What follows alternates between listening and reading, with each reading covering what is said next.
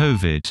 WHO in close contact with UK over new virus variant. The new variant of coronavirus is said to spread more rapidly, but is not thought to be more deadly.